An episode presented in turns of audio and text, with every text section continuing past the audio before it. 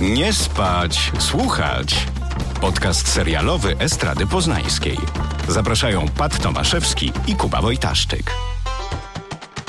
Jestem, a nie jestem. To jest piękne zdanie, którym zaczęliśmy kolejny odcinek podcastu Nie spać, słuchać. Dziś nie jesteśmy sami. Jako, że jest to podcast popkulturalno-filmowo-serialowy, zaprosiliśmy do jednego z letnich odcinków reżysera filmu Ostatni Commerce i mam nadzieję, że dzisiaj owocna przed nami rozmowa o tym filmie, który już był w kinach, a teraz niedługo pojawi się w naszych domach. Z nami jest reżyser filmu Ostatni Commerce, Dawid Nikel. Dzień dobry przede wszystkim. Dzień dobry. Jak się masz? Myślę, że to jest bardzo ważne pytanie teraz, bo jesteś na planie nowego filmu, już emocje podejrzewam po starym opadły? Tak, emocje po starym opadły, jestem na planie nowej produkcji, sekretny, więc nie mogę za dużo mówić. E, jesteśmy w, na samym początku, więc e, no tak, już trochę jestem w całkiem innym świecie, więc trochę tamten świat jest e, już gdzieś trochę za mną, no ale ja się cieszę, że tak się właśnie robi te filmy i się zamyka szufladę i teraz można się spotkać na przykład pół roku później i z wami rozmawiać o tym,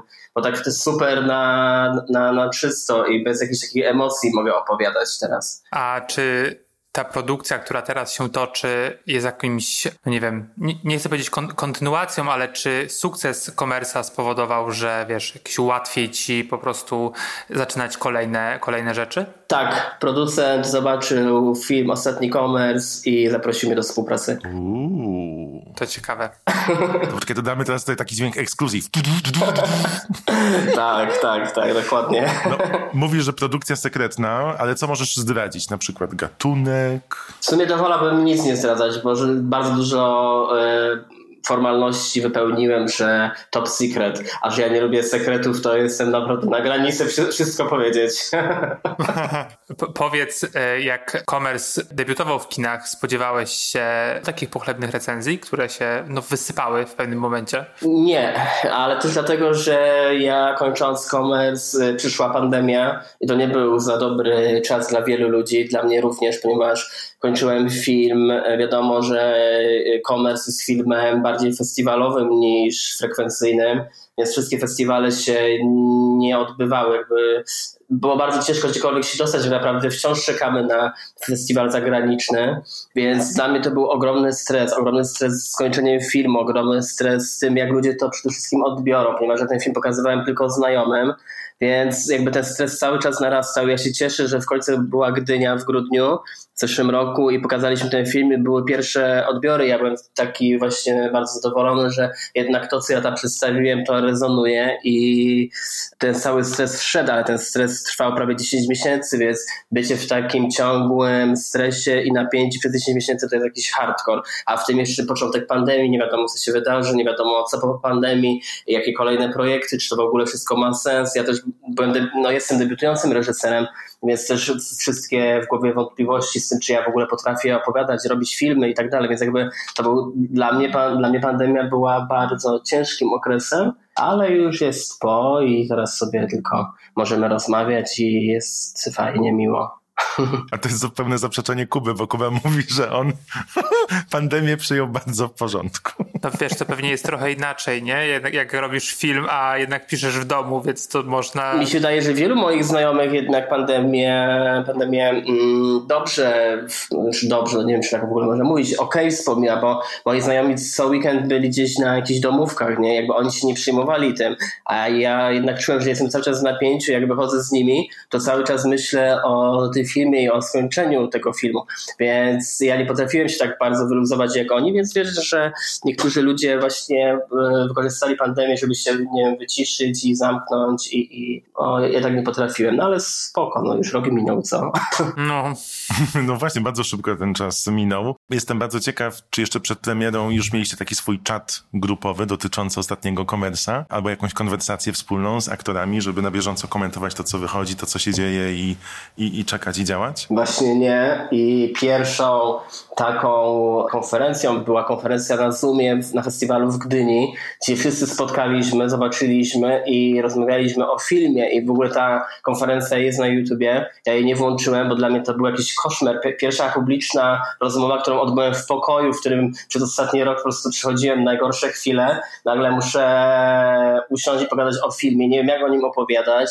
Wiadomo, że później, jak była premiera, no to codziennie miałem jakieś rozmowy i wywiady to trochę e, się wyszkoliłem w tym, jak chcę mówić i o czym mówić, a na ta pierwsza rozmowa, ja do tej pory nie odpaliłem tej rozmowy, więc nie wiem co tam było, ale tak, to, to, to właśnie jest zdokumentowane. Wspomniałeś o aktorach i aktorkach i jak szukałeś tych bohaterów i bohaterek do komersa i czy to w jakiś sposób teraz się różniło, gdy przygotowywałeś się do tego drugiego filmu? W komersie szukałem aktora, czyli Michała Śnickiego, który gra Kubę. Ja znalazłem już przed zdjęciami, będąc w szkole Wajdy na Instagramie. I on jest naturszczykiem, pochodzi z Miska Mazowieckiego i nie ma żadnego doświadczenia filmowego jakoś tak stwierdziłem, że chciałbym go zaangażować. I co, po prostu do niego napisałeś na Instagramie? Ja do niego napisałem na Instagramie, tak, dokładnie. Wtedy byłem na zdjęciach w Maroko i, w, i za kilka dni miałem zdjęcia próbne w szkole Wajdy i w sumie to był commerce, ale w wersji short i w szkole Wajdy robiłem sceny, bo napisałem,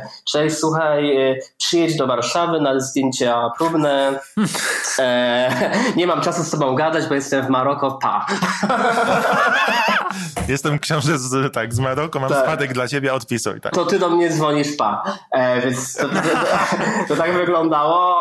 On zrobił, on zrobił research na, na temat mojej osoby. Tam mieliśmy bardzo dużo wspólnych znajomych ze świata Wixapolu. I on po prostu przyjechał, no i się tak zapoznaliśmy, zrobiliśmy te zdjęcia próbne. No i rok później ja już dostałem kasę na zrealizowanie filmu, więc on już jakby w tym był. A on w ciągu roku też się dosyć zmienił fizycznie. Jak jego poznałem, to miał 18 lat i wyglądał jak nastolatek. Rok później już trochę nie, ale mi się to też spodobało, on jest taki archetypiczny w tym, taki po prostu wyrośniętym chłopaku z, z, z, ze szkoły. No i później każdy z tych aktorów miał swoją historię. Tam Nelka Czmarek, to ja szukałem aktorki, która już ma jakieś doświadczenie, jest przed szkołą. Mikołaj Matczak, który grał Tomka, to on już był na pierwszym roku w szkole w Krakowie, więc jakby każdy z nich miał swoją własną drogę. Jakby ja szukałem w moich aktorach cech moich bohaterów i tak e, wyglądał casting, że jak, jak ja zobaczyłem te cechy, to, to, to ich angażowałem w to. Też nie mieliśmy za dużo czasu na robienie castingu, więc tak to wyglądało, a w, ty, a w tej produkcji to wydaje mi się, że, że też tak. W, ogóle wydaje mi się, że to jest mój klucz w robieniu castingu, że jednak chcę znaleźć w tych aktorach cechy moich bohaterów. Jest to bardzo fajny zabieg, szczególnie, że wiesz, tworzysz to wszystko w głowie, piszesz scenariusz, potem realizujesz ten film, ten film wchodzi do kin, no i czekasz na reakcję ludzi. No jesteśmy, już sam powiedziałeś, długo po, po tym, kiedy ten film pierwszy raz ujrzał światło dzienne. Z jakimi reakcjami się spotkałeś, które cię najbardziej zaskoczyły? Wśród widzów, krytyków, dziennikarzy? No nie ukrywam, że raz na jakiś czas wejdę sobie na film web i przeczytam, co tam ludzie piszą, bo to mnie najbardziej interesuje. Tak ktoś napisał wszystkie nieprzespane, trudne sprawy. I, I super Ale fajnie. to ładny tytuł. Tak, a co do krytyków, o czym mówisz, to, to jest szalenie ciekawe, jak, jak bardzo ten film był odbierany przez bardzo różnych krytyków, i, i, ponieważ i bardzo lewicowi e, widzieli w tym coś dobrego, i bardzo prawicowi, więc e, nawet e, pani z TVP, która odbierała film, ponieważ był, było koproducentem, była zachwycona komersem, więc ja stwierdziłem, że zrobiłem jakiś taki film, który jest, wiesz, akurat pomiędzy. To mi się bardzo spodobało. Pytałem o tych krytyków, ponieważ przed naszą rozmową poczytałem sobie też o tym, jak został odebrany i wśród wszystkich zdań zawsze gdzieś możesz, można wyczytać, że objawiłeś się jakąś niesamowitą wrażliwością. Tak jak może nie każdemu przypadł do gustu akurat w ten sposób zrealizowany film, tak wszyscy liczą bardzo na to, co pokażesz w polskim kinie, co pokazałeś przez Commerce. Tak, y, to prawda, zgodzę się z tym, że to się gdzieś tam pojawia. No, no nie wiem, no musiał wejść młody gej do branży filmowej i zacząć robić filmy i, i gdzieś ta czułość i wrażliwość się pokazuje. To, mi się to bardzo podoba, że dostałem taką możliwość zrobienia, zrobienia w komersu i że teraz jakby to za sobą niesie kolejne projekty i już też piszę kolejny film. Zobaczymy, co tam będą ludzie mówić, czy sprostałem im wymaganiom, czy nie, słuchajcie. Na przykład dla mnie najważniejsze jest to, że w komersie nie pokazujesz, że homoseksualność to jest tożsamość, tylko po prostu jej element. E, no i to jest nowość w polskim kinie i, i no właśnie, czy zdajesz sobie sprawę z tego takiego prekursorstwa mimo wszystko, że te osoby w końcu dostają reprezentację na dużym, czy no później ma na małym ekranie? Wiesz co, właśnie chyba zawsze lubię te rozmowy z ludźmi o filmie, ponieważ oczywiście nie odbierałem tego tak jak ty mówisz i zawsze te, te rozmowy mnie uświadamiają w pewnym, pewnych tematach. Mm, no ale tak, no, zgadzam się, jakby wciąż osoby LGBT nie mają swojej reprezentacji, więc fajnie, że, że to się udało w sumie nie wiem. Ale jak na przykład patrzysz ze swojego, ze swojego um, doświadczenia, że czego ty y, na przykład szukasz w we współczesnym kinie polskim? Ja przede wszystkim szukam współczesnych historii współczesnych bohaterów i tego mi brakuje w y, kinie polskim, ponieważ pomimo tego, że teoretycznie to się dzieje w 2020, to gdybyśmy przynieśli akcję do lat 90., to mam wrażenie, że ci bohaterowie się, jakby się nie zmieniają. I tego mi brakuje w polskim kinie, że e, to nie są współczesne tematy, to nie są współczesne problemy. Bohaterowie mierzą się z jakimiś archaicznymi rzeczami. Przede wszystkim zawsze przez to polskie kino to jest 40-letni heteroseksualny mężczyzna. No. Więc, więc tak wygląda polskie kino. Więc ja mam nadzieję, że to się będzie zmieniać. Wi wiadomo, że ja mówię tylko o sobie, ale gdzieś powoli też chyba idzie jakaś fala y, reżyserów, reżyserek, którzy też to dostrzegają. Aczkolwiek słuchajcie, dwa lata temu w Gdyni na festiwalu, ja nie wiem, ile tam jest filmów w konkursie 12-13, no to trzy filmy to była główna postać kobieca. Mhm. No, klasyk. Znaczy, ja nie pamiętam kiedy to było, wtedy jak Jacek Borcuk miał film e, Słodki koniec dnia, gdzie była Krystyna Janda i Krystyna Janda tak naprawdę była jedyną pierwszoplanową kobietą w filmie i jeszcze nie dostała nagrody, tylko Magdalena Boczarska dostała, która grała drugoplanową rolę w, nie, nie pamiętam w jakim filmie. No, tak, tak to wygląda. E, no, ale mówi, że to się trochę zmienia. My te właśnie patrzymy na seriale trochę, znaczy z, z, z, tego punktu widzenia. No i mieliśmy na przykład Sexify w tym roku, który w jakiś sposób, e, oczywiście recenzje są różne, no ale w, w jakiś sposób też było e, innowacyjne i być może to się będzie trochę zmieniać, faktycznie tak jak mówisz. A myślisz, że wydaje ci się, że jest taki głód w publiczności e, właśnie takiej historii, no nie wiem, młodych ludzi, dzisiejszych młodych ludzi, czy po prostu tak jesteśmy przyzwyczajeni do takiego kina, wiesz, że, że po prostu cały czas patrzymy tak na polskie kino, że jest po prostu zdziedziałe i to się nie, nie może zmienić. Wydaje mi się, że totalnie jest głód, zresztą to, że jest głód, to pokazuje, jak bardzo platformy są na topie wśród młodych ludzi, nie? Netflix, HBO w Polsce, że jednak ten młody widz też istnieje i też chce coś oglądać i polskie kino głównie, no wiadomo, jak jest finansowane polskie kino, czy to są, e, jest PiS, są prywatni inwestorzy i może właśnie ci inwestorzy nie chcieli inwestować w te filmy. O nastolatkach, bo uważali, że oni nie przyciągną ludzi do kina, a znów platformy trochę inaczej zarabiają na tych tematach, więc ja się cieszę, że takie Sexify jest, e, że idą nowe projekty o młodych ludziach, ponieważ to jest bardzo duża grupa odbiorców i mam nadzieję, że to się w kinie zmienia, ale też może takie filmy nie powstają, bo nie ma takich twórców, którzy chcą opowiadać o młodych ludziach, a też nie ma takich twórców, ponieważ bardzo późno debiutujemy w Polsce, a jak masz 40 lat i debiutujesz, to razu chcesz opowiadać o po prostu największej traumie swojego życia, przy okazji jesteś białym heteroseksualnym reżyserem, więc opowiadasz o białym heteroseksualnym mężczyźnie, wiesz, który się mierzy z rakiem, no i tak wygląda, i to się zapętla wszystko. A tak sobie trochę tutaj pomarudziliśmy. Ja, ja, ja, ja na przykład się bardzo cieszę, że platformy są tak, tak dużo robią w Polsce i w ogóle na świecie, że, że y, seriale o nastolatkach tego jest no, bardzo dużo i będzie coraz więcej, mam wrażenie. No i właśnie o tych nastolatkach ja chciałem trochę jeszcze zahaczyć a propos tych reakcji, no bo jednak y, niewiele jest właściwie na palcach jednej ręki chyba można policzyć filmy, które opowiadają o tej grupie. W Polsce. Tak, tak, tak. W naszym wspaniałym kraju nadwiślańskim. Pisali do ciebie na przykład przykład odbiorcy tego filmu właśnie metrykalni, co mówili? byli zachwyceni. O, to jest, to jest zabawne w kontekście naszej rozmowy, ponieważ we Wrocławiu, w, jak miałem pokaz w kinie Nowe Horyzonty, e, rozmawiałem z takim dziennikarzem, który był na pierwszym roku, czyli miał tam 20 lat i on mówi, że odczarowałem obraz polskiego kina. I on mówi, no, że i, i z tym się właśnie spotykam, że jak podchodzili do mnie młodzi ludzie, to że byli zachwyceni i mówili, że oni takiego polskiego kina nie znają. Kina, które nie jest traumatyczne, które opowiada o które jest czułe, które ma współczesnych bohaterów. Mm, wiadomo, że gdzieś tam w tym filmie przemyciłem swoje lata młodości, stąd gdzieś taki jest klimat nostalgiczny, ale ci młoda widownia tego nie widzi. Oni widzą coś świeżego, kolorowego i coś, co jest na poważnie potraktowane o nich i z takimi reakcjami się spotykam wśród młodych ludzi. To jest fajne, bo potem szybko odkrywa się, że jednak, że te reakcje są dużo ważniejsze. Nie? No raczej. nie, nie, no wiadomo, ja, ja zauważyłem, że często ten film się nie podoba takiej dojrzałej publice, takiej poważnej. No Która już nie rozumie nawet tego języka. Ale... Tym prawdziwym polskim reżyserom, co robili filmy w latach 90., to im się...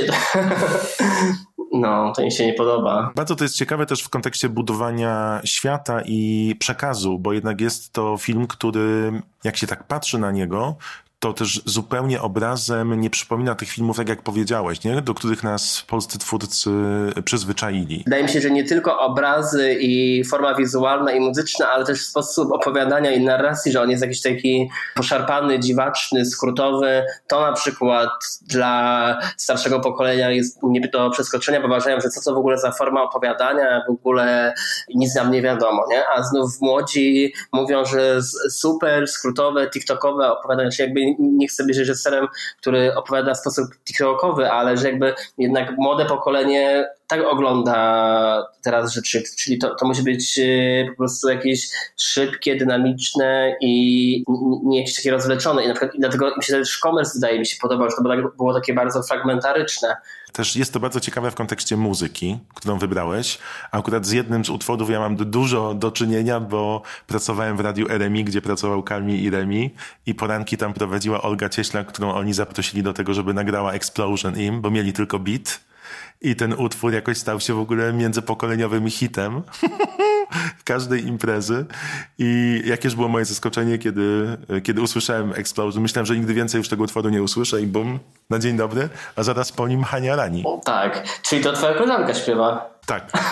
Fajnie. A co, do, co do muzyki, no to ja uwielbiam Kalbi i Remi. Hania Rani też uwielbiam i to był chyba klucz y, przy doborze muzyki, że y, ja muzykę dobierałem takiej, jakiej słucham i jaka mi pasowała w, tam, w danym momencie. Znaczy Calvi Remi był od początku gdzieś tam już pisania tego. To, to jest ten jeden z tych momentów nostalgicznych w tym filmie. Tak, mocno sentymentalne. Ja y, na muzyce się nie znam zupełnie, a jednak ta piosenka chyba w głowie mam po prostu wyrytą ją od, od nie wiem, czasów liceum. Ale słuchajcie, ja y, rozmawiałem z dziewiętnastolatką, która mi mówi, no dzięki, dzięki tobie przypomniałem sobie Explosion, czasy mojej młodości, dziewiętnastolatka. a ja mówię, to przepraszam, w którym okresie słuchałaś, w którym okresie słuchałaś Explosion? Mi no, jak miałem 15-16 lat, a ja... Fajnie.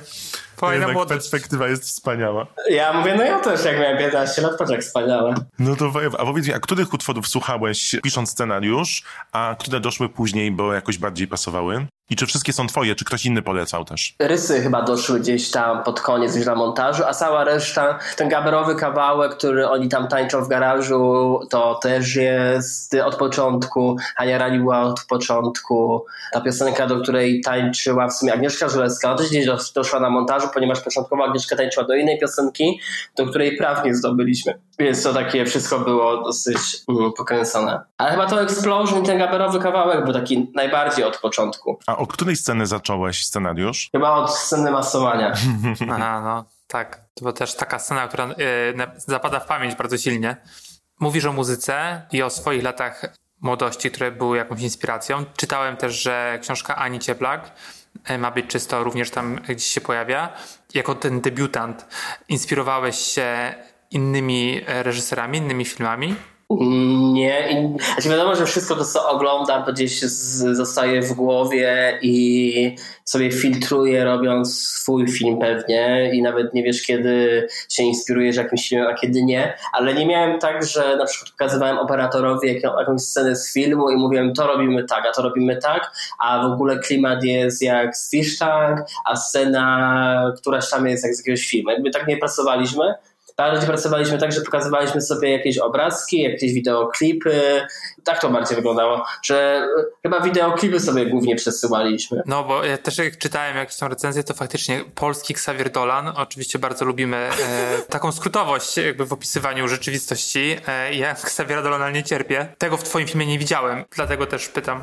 Wiesz co, bo ludzie chyba e, widząc scenę jazdy na deskorolce, to od razu sko- skojarzyli to z Dolanem tak. mocno, bo u niego jechano na deskorolce, u mnie jechano na deskorolce, to już musi być jak u Xaviera Dolana. Wiesz, no, ja też nie lubię tych porównań, aczkolwiek bardzo mi miło, że ktoś tak e, no mo- może powiedzieć, ponieważ no, ja bardzo e, cenię tego reżysera, akurat nie lubię jego filmów, ale uważam, że jest to wybitny gdzieś tam reżyser, nie? bardzo sporo osiągnął, więc dlaczego e, miałbym się obrażać za te porównania? Wiadomo, a ktoś tam, a ktoś tam już na filmie napisał, że, e, że, że zgapiłem na klasówce od Kieślowskiego do Lana i z Koniecznego.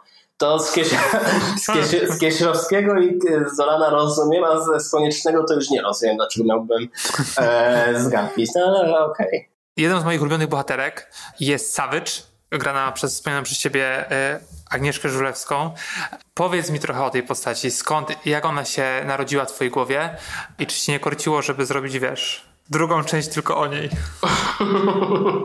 O, ona mi się narodziła w głowie, ponieważ ten nasz scenariusz właśnie powstawał w taki sposób, e, jest tam i moja historia, e, ja przede wszystkim e, scenariusz powstawał w oparciu o moją historię, czyli o historię Tomka.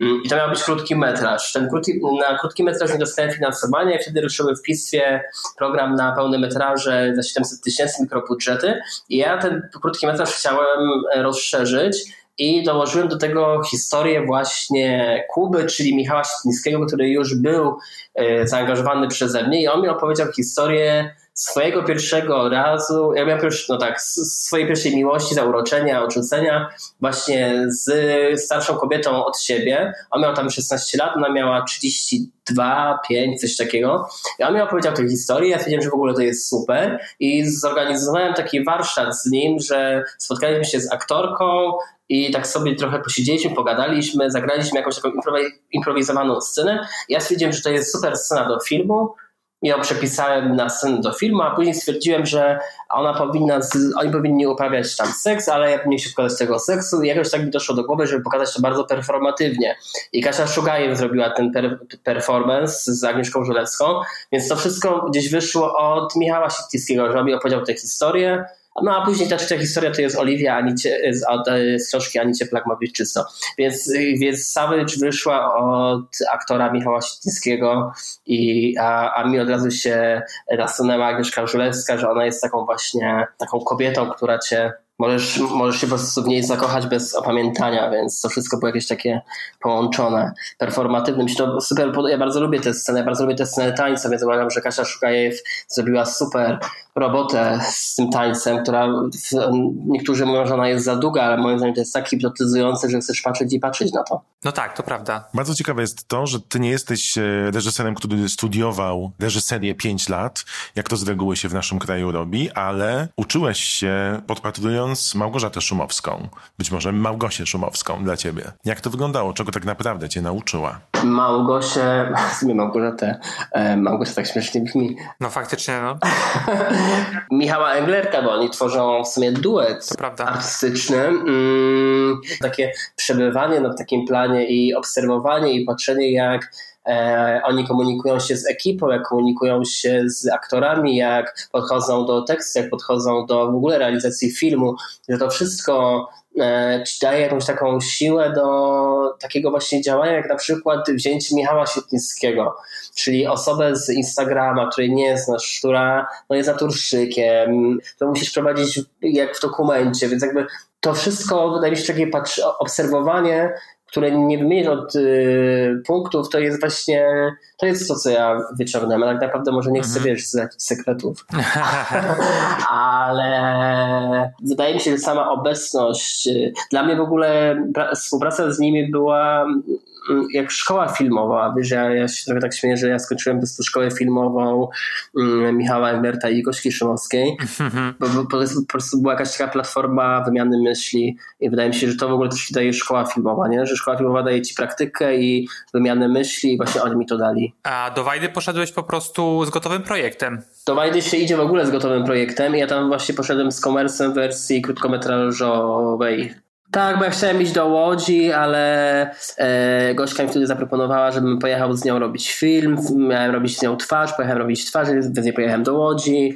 Rok później znów e, ona mi zaproponowała robienie filmu, więc znów nie pojechałem do szkoły filmowej. Już wtedy miałem 28 lat, stwierdziłem, że nie chcę mi się mieć 33 lat, jak będę kończył szkołę pięcioletnią jakąś, wiesz, no, e, w Łodzi, więc to nagle stwierdziłem, że, że szkoła Wajdy to, to jest bardzo fajny e, program, masterclass i tam idzie z gotowym pomysłem mm, ja, ja, ja uwielbiam szkołę Wajdy, polecam wszystkim. No dobra, to już tak y, zmierzając ku końcowi, wiemy co przed tobą, Jesteś na czwartym dniu zdjęciowym. Ile, ile szacujesz jeszcze e, pracy przed tobą tak naprawdę i kiedy zobaczymy twoje nowe dzieło? W przyszłym roku, wakacje mam nadzieję. No dobrze, to trzymamy kciuki w takim razie.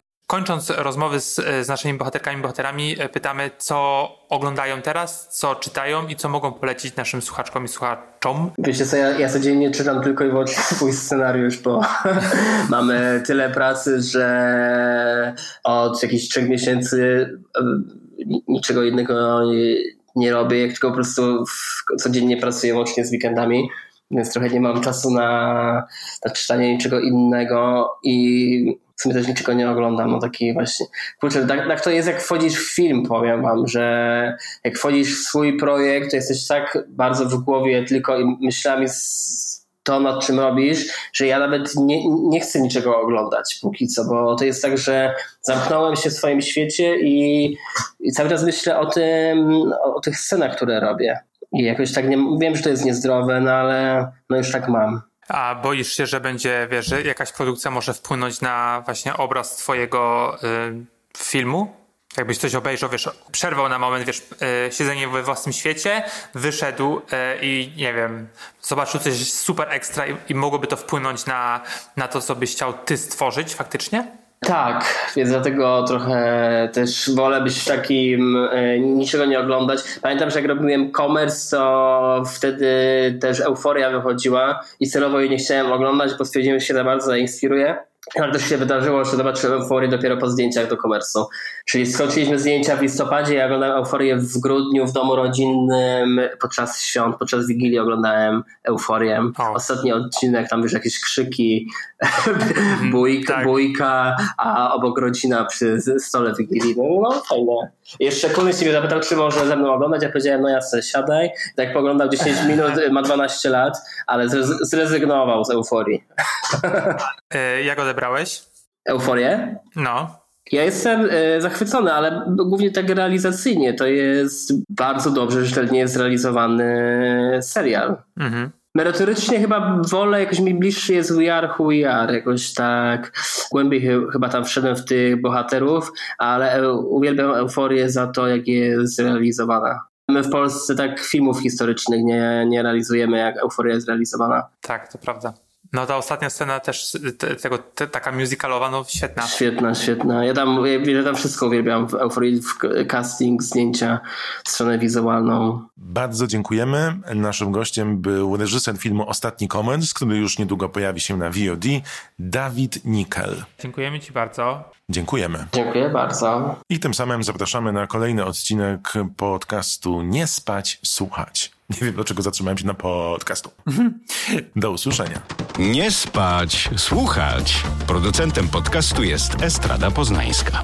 Wszystkie odcinki znajdziesz na estrada.poznan.pl.